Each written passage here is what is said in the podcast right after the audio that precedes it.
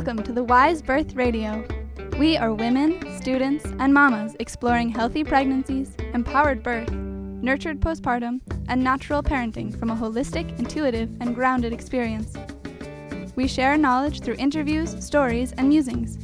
We hope to inspire you to take charge of your childbearing journey for yourself and your family. This show is intended to spark your own curiosity and encourage you to listen to your body, your baby, and your intuition. I'm Mabel. And I'm Sarah. And we are your hosts on Wise Birth Radio. Good morning, everybody. Welcome to the Wise Birth Radio. I realize that it's probably, in all likelihood, not morning when you're listening to this, but I just feel like good morning is my favorite greeting. It's the most cheerful. I don't know, saying good afternoon is kind of like, eh, good afternoon, but good morning is like, wow, Good morning. So, good morning to all you lovely people. Uh, it's just me today, Mabel, doing a solo cast, as they call them. And in coming up on Olin's first birthday, I wanted to just talk a little bit about a word that came up a lot as sort of a theme in his pregnancy and birth. And then when I was reflecting and digesting on the birth experience later, um, and that is autonomy. And so, what exactly does that mean? Oh, yeah, Olin's here with us today, too. So, he might have some things to say about the subject. So, a quick Google search of the definition of the word autonomy comes up with the condition or quality of being autonomous. Wow, that's helpful. Self government, or the right of self government, self determination, self directing freedom, and especially moral independence, or the quality or state of being self governing. So, I think what it comes back to is just that whatever decisions are being made can come from your own self. You know, like as I said, self directed not looking to anyone else to make decisions for you, but as I think I'll talk about a little bit, that doesn't mean not asking for anybody's help or not listening to anybody else. So, let's talk a little bit about where the word autonomy is used in the birth world currently, because I think I just want to make it clear that probably I'm not talking about that with regards to my story. So, you have people talking about autonomous birth. What does that mean? I'm fairly certain that they mean the same thing as free birth, but perhaps they don't want. I don't know exactly why people say autonomous birth, but that definition is fairly fluid of an autonomous birth or free birth. I think most people would agree that it means birth without a birth professional there. But it gets pretty hazy because there are people that are teaching or like training people to attend free births, you know, like to be birth keepers who go to free births. So that that case, you know, what does a free birth mean? Who knows?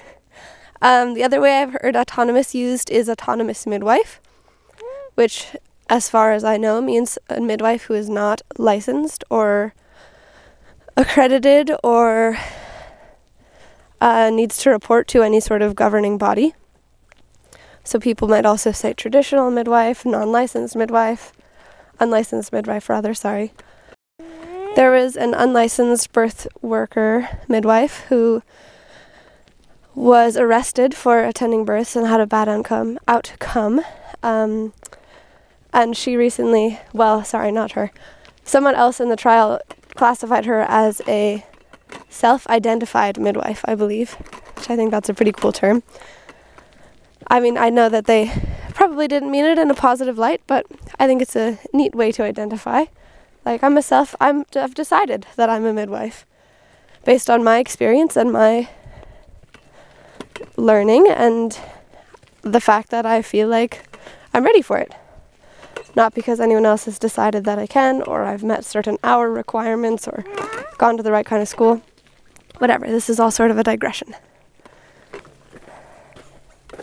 So, back to, I guess, what does autonomy mean to me? Because suppose much of the definition, much as the definition of the word, it's pretty, you know, the definition can be used for by different people for different things. It's able to be self-directed, if that makes any sense. So, the direction I'm going to go with this is that I was thinking after my birth about the way things went down. And I just had this feeling of I didn't completely own what I needed to in order for the experience to be what I wanted it to be. And I was thinking back to when I was younger, high school, just out of high school. I had this mindset perhaps around sex where if I felt pretty neutral around it, didn't want it, did not want it either way, didn't matter to me, but somebody else was into it, then, you know, why not? Because they wanted to and I didn't care. And at the time, that made total sense to me. And as I was coming out of that patterning, I was like, well, like that was really messed up and pretty damaging for me. And, you know, it's the thing people say about like, if it isn't a full body yes, then it's a no. And so in those times for me, it was definitely not a yes, but in the attempt to please someone else, I said, oh, whatever, I don't care. It doesn't affect me. But it definitely did affect me. And I think that healing that pattern, that um, mental process, that belief system, I guess you could say, has been, as I suppose most healing journeys are, sort of a spiral journey where it's not like, oh, I've healed it, I'm done. Wash my hands of that, I'm all good. But you, you know, you meet that pattern head on and you work through it, and then somewhere down the line it comes up again in a different form, and you have to work through it again. And that's just the way it is with these kinds of things. And so I think that was a pattern that came up, especially in the birth, but also a little bit in prenatal care. Like I was pretty, I had a feeling, and I probably didn't express it verbally to my midwife as well as I should have, that I was not interested in blood pressure or listening to the baby with a Doppler in labor unless something really felt off or one of us had an intuition or some reason, like specific reason why to do that. Um, and I thought that I'd communicated it, and I thought that in prenatals I had been pretty good at telling the midwife what I wanted, what I needed, and asserting my boundaries in that way. And looking back on it, I think I was definitely still, in some ways, trying to maintain that that persona of being like a, a good girl, a good patient. And yes, in some ways, abdicating for some things, but then also saying, oh, if you really want to, I guess that's fine. And again, in the end, it wasn't really fine. I mean, you know, in the bigger picture of things, it was fine. But just like for what the potential, hmm, the power that I know birth has the potential to feel and to create in someone, I think wasn't there because in this way I was giving it away. Similar to old patterns that I've had. And so in labor, I remember one of the first things that happened when the midwife got there was she checked my blood pressure. And I'm sure she asked, and I'm sure I said yes. I don't really remember it. But thinking back on it now, like I was in no state to say no, if that makes sense. I think saying no is a really hard thing to do, especially if you haven't had a lot of practice in it. And so when you're way out in labor land, like on a totally different planet, it's and it's not something that you've practiced and that feels really easy to you or at least like a really strong strength uh, yeah i guess a strength of yours then it's so much easier just to say yes. Be like, I don't really care. I know that my blood pressure is fine, and whatever you discover is not going to impact my labor because it's not. I just knew. But if it makes you happy to take my blood pressure and then you feel less stressed about it, whatever, do it. And so I, I can see now, and I'm sure it's clear to you all, that this is very, very similar to the pattern that I was talking earlier around sex.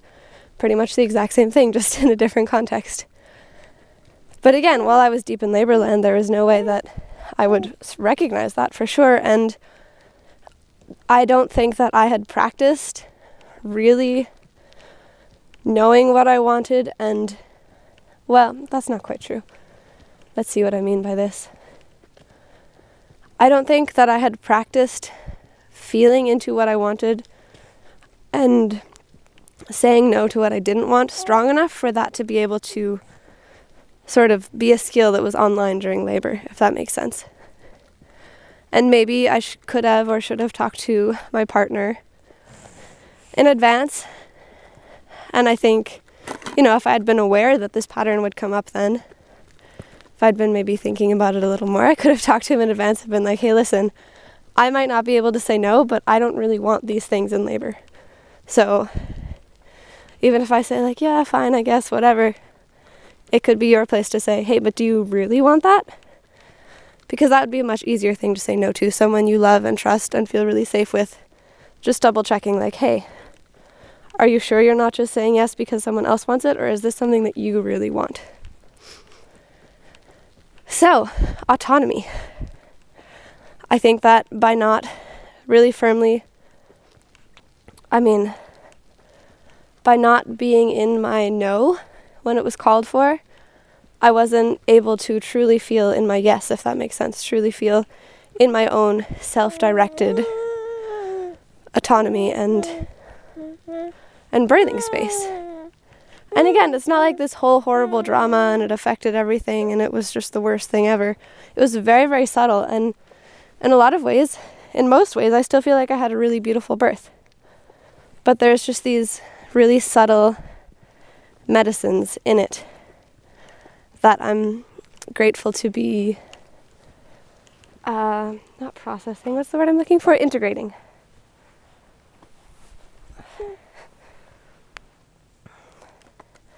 And I don't think that this will be the last time I deal with this or I confront a situation like this because these things come around until we've really fully resolved them. But I do feel like being able to see pretty quickly how this pattern impacted my experience was a really big learning lesson. So I think I'll go back a little bit to prenatals. I was working with a pretty, I don't know, standard midwife is not the way that I want to classify her, but you know, a pretty, ah, what's the word?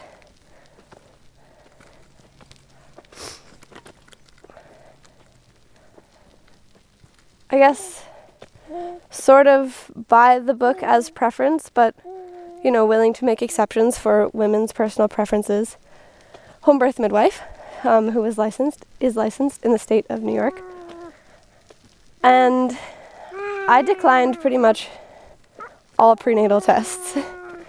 I think I did a pee stick once, uh, maybe blood pressure once I think I got weighed once. Um, but we regularly measured my belly and listened to the baby with a fetoscope. And those felt less like tests to me and more like moments of connection. But I suppose, as I might get into, that did actually impact my pregnancy. But let's start from the beginning. So I felt pretty comfortable declining things. And the midwife would not really challenge me necessarily, but just ask and sort of poke and like make sure like why are you declining this? Do you know the reasons?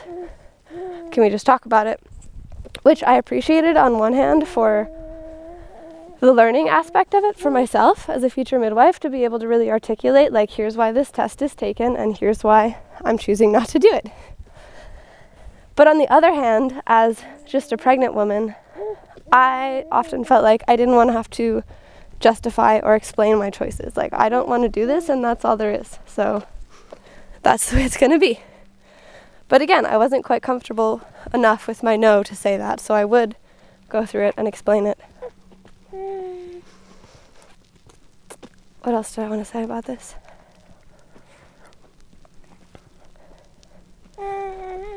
And she was mostly cool with me not doing any prenatal testing. There was a couple times where I think once I said yes to blood pressure, and she was like, okay, great, throwing your midwife some crumbs. And I was like, that was, hmm, that made me feel a little weird. But I understood that the way we were working together was not her preference. And she was able to clearly articulate, which I really appreciated, her own boundaries around that and say, like, these are tests that I really prefer that people do. Like a, It was a 20 week ultrasound. She was like, I really, really prefer if people do this. I feel most comfortable with that. And if you don't want to, that's okay. I just want you to understand what my preferences are. And so I feel like in those ways, she was really able to stand in in her boundaries, with her boundaries, whatever, however you want to say it. And I, yeah, again, I just really appreciated that. And I think that midwives as a whole, I mean, women as a whole, but in particular to midwives, need to really look internally and decide, like, what am I comfortable with? And if something's happening that I'm not comfortable with, am I able to remove myself from the situation? Like, it's not that a midwife should take on every client because it might not work out. There might be making decisions that don't feel comfortable for that midwife, and I think that's totally fine for, as I've heard, I think Margo at Indie Birth say, to risk, for midwives to risk themselves out. Instead of saying, like, oh, you know, you have this complication, you have this test result, which risks you out of home birth care to say, you know what, I don't feel comfortable with this anymore, so I'm risking myself out of this situation. Not in a harsh way, not like abandoning women, but just saying, you know what, I don't feel comfortable with this situation anymore. I'm really glad that you're making the decisions that feel best for you, but and I'm making the decisions that are best for me. And so the best decision for me is not to continue to work with you. So, anyways, another tangent. Back to my experience of prenatal care. So, I'm sure I've talked about this. Well, I'm not sure, but I think I've talked about this on other episodes. But at one point, we were talking about how I imagine the birth to look like, how I imagine my support from this midwife to look like. Um, and she said that she would like to be close when the baby was crowning and coming out to just be able to monitor the situation and she specifically said, I think, um, to be able to do something if there's a cord around the baby's neck. You know, to unwrap it or just monitor the situation really closely. And in that appointment, when she said that, I immediately felt this like full body no, like, no way. First of all, I know that nuchal cords are not dangerous the majority of the time. I think it's one in three births happen with a nuchal cord, which is a cord around the neck and it is very rarely dangerous. If you think about it, first of all, babies aren't breathing yet. So if you imagine as an adult a cord around your neck, that's horrifying and you're going to die because it will strangle you. You won't be able to breathe. But for a baby who's not breathing, it's very different. And there's actually a theory that it's a protective mechanism. Because if you have a really long cord and it's just like floating out around there, around the baby, or like wrapped around the shoulder or something, that could much easily easier get pinched between like a bony shoulder and a bony pelvis. And that would stop the blood flow, but as opposed to if it's wrapped around the neck, it's sort of safe and protected there, you know? So I thought that was an interesting theory. Maybe we'll do a whole episode on nuchal cords because I feel pretty passionate about people knowing this, especially because there's so many stories of people who are like, "Oh my god, my baby had the cord around its neck and it almost died. Thank the Lord I was in the hospital and the baby was saved. Which, you know, it could be true. I'm not going to say that all of those stories, it's not true, but I think in the majority of cases, babies can be born with a cord around the neck and they are fine and it's their physiological design. Anyways, wow, today is a super tangent day. So, the midwife said she wanted to be close and to check for a nuchal cord, and I said something like probably hmm, okay, while inside feeling this deep, deep no. Um, and I went home and talked about it and thought about it for the next week. And I feel like I was just trying to, hmm, I guess just like trying to really vocalize my no with everybody that I was talking about, talking to at the time. Talked to Sarah about it, my partner about it, and why I wasn't interested in it. And I think I was just practicing so the next time we went to the midwife, I was like, okay, so you said this thing last time, and I am not interested in that. I don't want you to be that close to me when the baby's coming out. And I think I even said, I would like for you to be on like the other side of the room or maybe even out of the room. Which, you know, maybe at that point I should have thought, hmm, if I want a midwife who's not going to be in the room, do I really want this woman to be at my birth? But I didn't think about that. And the midwife received it really well. She said, okay, I understand. That's again not my preference, and I'm open to it. So that was a really powerful experience for me, empowering, you could say, I suppose, of being able to really strongly feel a no in my body and be able to communicate that and have that well received. I think that was a really great practice experience for me.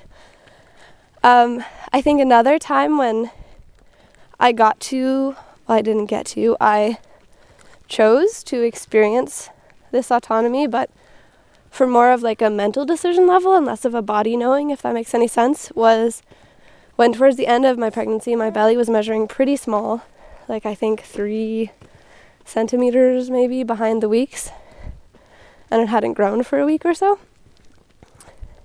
I'm not really remembering the details. Um, but again, I'm pretty sure we talk about this on the episode about Olin's birth, the first one, part one. Um, and so the midwife is not strongly suggesting anything in terms of, you know, further tests or things to do, um, and left it mostly in my court, which I really appreciated.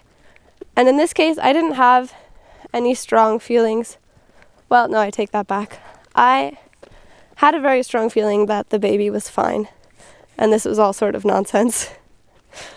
but I think that was sort of clouded over by my brain and my, you know, the statistics that were in my head. And the statistics I'm sure that were in the midwife's head. Um, and I think she suggested that I could get an ultrasound just to see if I had really low fluid or if the baby was really small or something funny was happening. And again, I had this very quiet voice, but very persistent, being like, everything is fine. Like, you don't need to do anything. Your belly is just small. My mom had a really small belly when she was pregnant with myself and my sibling, and I just, I wasn't worried about it, but my brain was not fully on board with the fact that I wasn't worried, if that makes sense. So in this case, I chose to make the decision not to do an ultrasound, not to do anything further, because I had sort of rash- rationalized my way there. You know, I went through all the possibilities. Like, okay, let's say there is really low fluid. What would happen then? Let's say the baby is pretty small. What would happen then? And just based on the statistics of things and what people would suggest if we found out certain things from an ultrasound, I decided mentally that I wasn't going to do anything, which was confirming to the body feeling of everything is fine and you don't need to do anything. But in this case, I feel like for some reason that wasn't quite enough for me to go on, and I needed to confirm it for my brain. But either way, I think that was, again, a great experience in autonomy, in really checking in and saying, okay, what does my body say needs to be done in this experience? And what does my brain, what do the facts as I see them tell me that I need to do in this experience? And then to go ahead with that. So now we're up to the labor, birth. I talked to my partner about this. Well, not so much anymore, but for a while. I talked to him a lot about it because something just felt out of place. And I couldn't figure out if it was because I had not fully expressed my desires for the midwives present at this birth and my boundaries. And if I had not made them really clear, or if she had in the end not really listened. And I think at this point it's probably a mixture of both. Not that she was actively like defying what I said, but you know, she's used to working. Midwives are used to working in a certain way and to supporting people in a certain way. And that's the way they do things and I'm sure it would be hard to to step out of that and do things all of a sudden differently. So I do feel like in my birth experience I didn't fully. I was gonna say inhabit, but I don't know if that's quite the word. But I guess it could be like I didn't fully inhabit in my body this feeling of autonomy, of this is my birth, and yeah, that's it, this is my birth. And as a result, I sort of came out of it feeling a little confused, a little disoriented, and a little not frustrated, maybe disappointed. Yeah, I think disappointed would be a way to describe it. Oh, Yankees. Hi. You gotta be quiet. Can you be quiet? Sorry. He'll probably keep making noises. At least they're cute noises and not screaming noises. So, I came out of this birth experience with sort of a feeling of disappointment because I didn't fully inhabit my autonomy.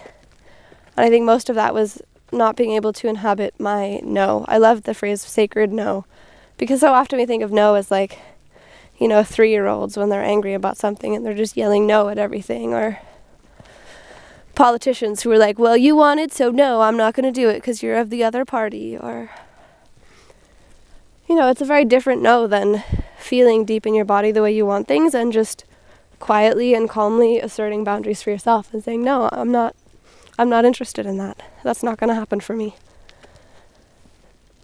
So,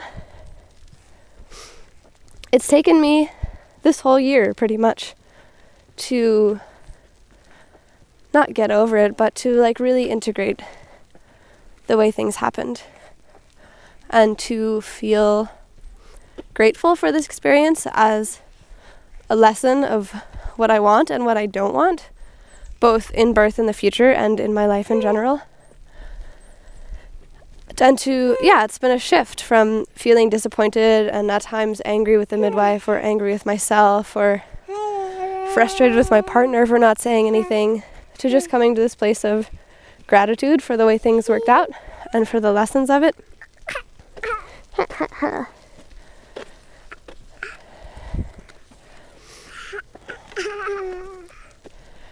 and I think this birth experience was really catapulted me into motherhood. I mean, of course it did. It was my first birth. It was when I became a mother, but this experience of stepping out of my autonomy, giving up my autonomy, whatever, however you want to phrase it. Hey has really inspired me to work on feeling more autonomous as a mother in all the ways that looked. So I have an example that I had been going to the pediatrician with Olin for, you know, the things that you're supposed to do. Get him weighed and measured and looked at for no apparent reason because you know he's perfectly fine on the schedule that they suggest. And I was doing that because I have friends who have had CPS visits and whatnot, and other parent friends that I have who just suggest that, you know, it's not that big of a deal. If you just take him to the pediatrician, you could avoid a situation if anything were to happen. Which, you know, I'm not knocking that. If that's what you feel comfortable with, great, you should do that. But I realized, I think as I took him to a six month appointment, we got there and the woman said that his insurance had been canceled because we hadn't submitted his social security number to the insurance company. And the insurance company didn't tell me that. I just found out when I got to the pediatrician. So she was like, Oh, you could just pay out of pocket for this visit. And that just like, I was just like, Hold up.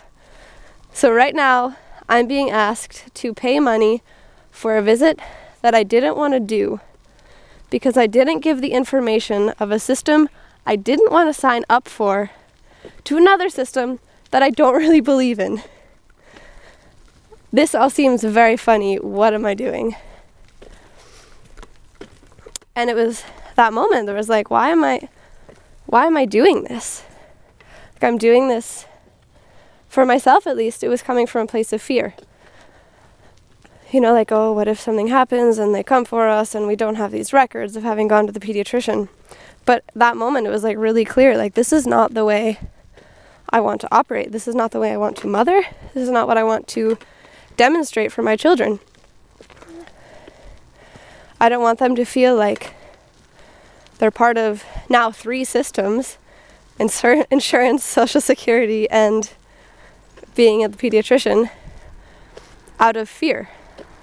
Out of fear of what if something happens and we couldn't pay for medical treatment, fear of what if something happens and CPS is called and we don't have proper, you know, reports of doctor's visits. And I think the Social Security wasn't so much out of fear, it was just out of not knowing any other way. But in that moment, it became really clear like, I want to investigate other ways. I'm not interested in putting my children in the system that I totally don't believe in and honestly don't know enough about to feel comfortable with. There goes the car. Because there's so much, I'm sure, to all of these systems of identification and classification of human beings that I don't know about, and I probably, once I do learn about them, I'm pretty sure I will say, I'm not interested in being involved in this. But for now, it was, I'm again grateful that this experience of not having insurance when I went to the pediatrician brought all these other things into question of like, wait, why am I part of these systems? And am I actually saying yes to them? Or am I just not saying no because that sounds difficult? Um, another way that this theme of autonomy has come up with parenting is, I guess, again, through the medical system um, and just trying to learn as much as I can how to take care of my family by myself. And I'm not saying again that everyone has to be fully self sufficient and being autonomous means you can't ask for help or you can't, you know, whatever, do take antibiotics or get surgery or do the recommendation of classic Western medicine. I don't think that I know that being autonomous means making whatever decision feels in alignment with yourself, feels, again, back to that definition, self directed. So if you, deep down in yourself, are feeling directed to follow the suggestion of your Western medical doctor, then that's great. That is you standing in your autonomy. And if you feel deep down like the best decision for yourself or your family is to ignore whoever's recommendation and go an alternative route, then again, that's great. That's you making decisions from your own authority. And I think that people sometimes confuse inner authority or autonomy, or sometimes the word sovereignty gets thrown in there with not listening to anyone else. You know? Like if you're autonomous and someone suggests something to you, then you can't do it because it was someone else's idea. And I know that sounds really silly, but I think it really happens. That people will just say no to things because it was suggested or recommended by an establishment, an institution, a group, whoever that they don't necessarily feel aligned with. Does that make sense? Olin thinks it makes sense. And I think that a lot of that patterning or those those decisions aren't actually autonomous at all, but instead are probably made from a place of fear or even trauma. You know, of saying, like, I've been burned by this, for example, medical system or obstetric system before. And because of that, I'm not going to do anything that they say, or I don't feel comfortable talking to any obstetrician. And I, th- again, that's that's not self-directed that's directed by fear or by trauma. And I just think that's a really important thing to take into consideration when you hear people talking about these, I guess think they're sort of buzzwords these days sovereignty, autonomy. And I mean, I guess it doesn't really matter when you're talking to other people, but thinking about it in regards to yourself. Like, am I really making this decision because deep down in my being, I know that this is what I want? and that this is best for myself and my family? Or am I doing it out of fear? Am I doing it because I'm scared someone's going to judge this decision or I'm scared of a certain outcome, and I think if I just listen to someone else, then everything will probably be fine. And if it's not, then it wasn't my fault. That's something I feel I hear a lot with with obstetrics women who give birth in hospitals often. They're like, "Oh, this doctor says that this is the way it goes, and I don't want to personally feel responsible for if anything goes wrong. So if I just listen to everything the doctor says, then it will be fine, and if it isn't, then it wasn't my fault."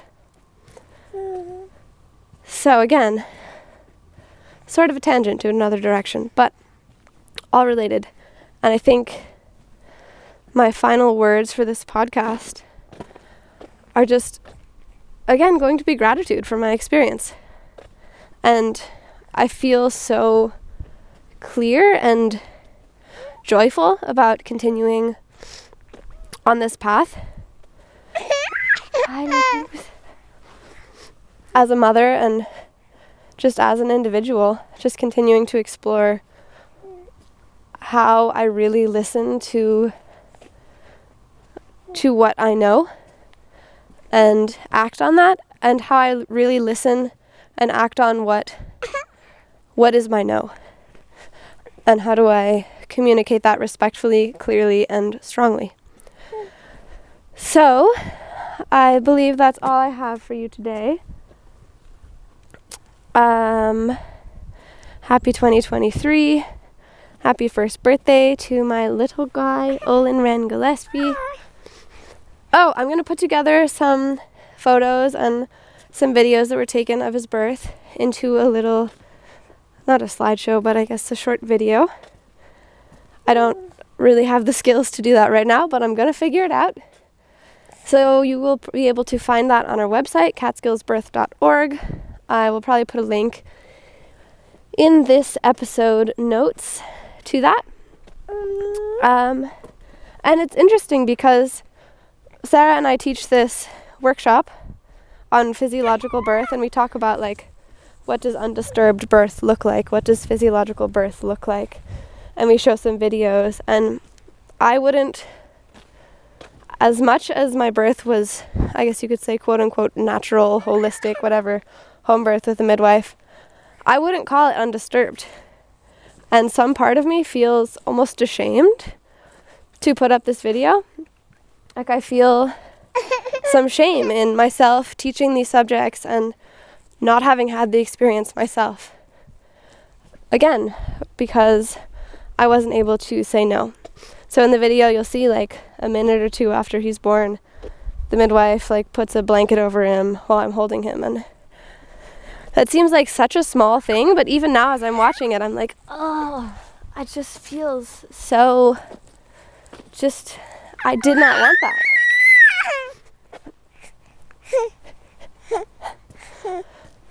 But I'm going to release this video anyways, partly as an exercise to work through this, I suppose you could say, birth shame.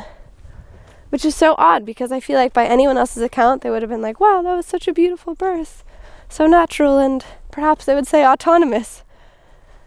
But again, it just really gets into the subtleties of it of what did you feel deep down that you needed and wanted and how did things play out?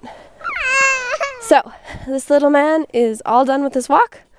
So, I'm going to go inside now. Uh, thank you very much for listening and hope to. I was about to say hope to see you again, but I don't see you because I'm recording a podcast. So, anyways, tune in for our next episode. Bye.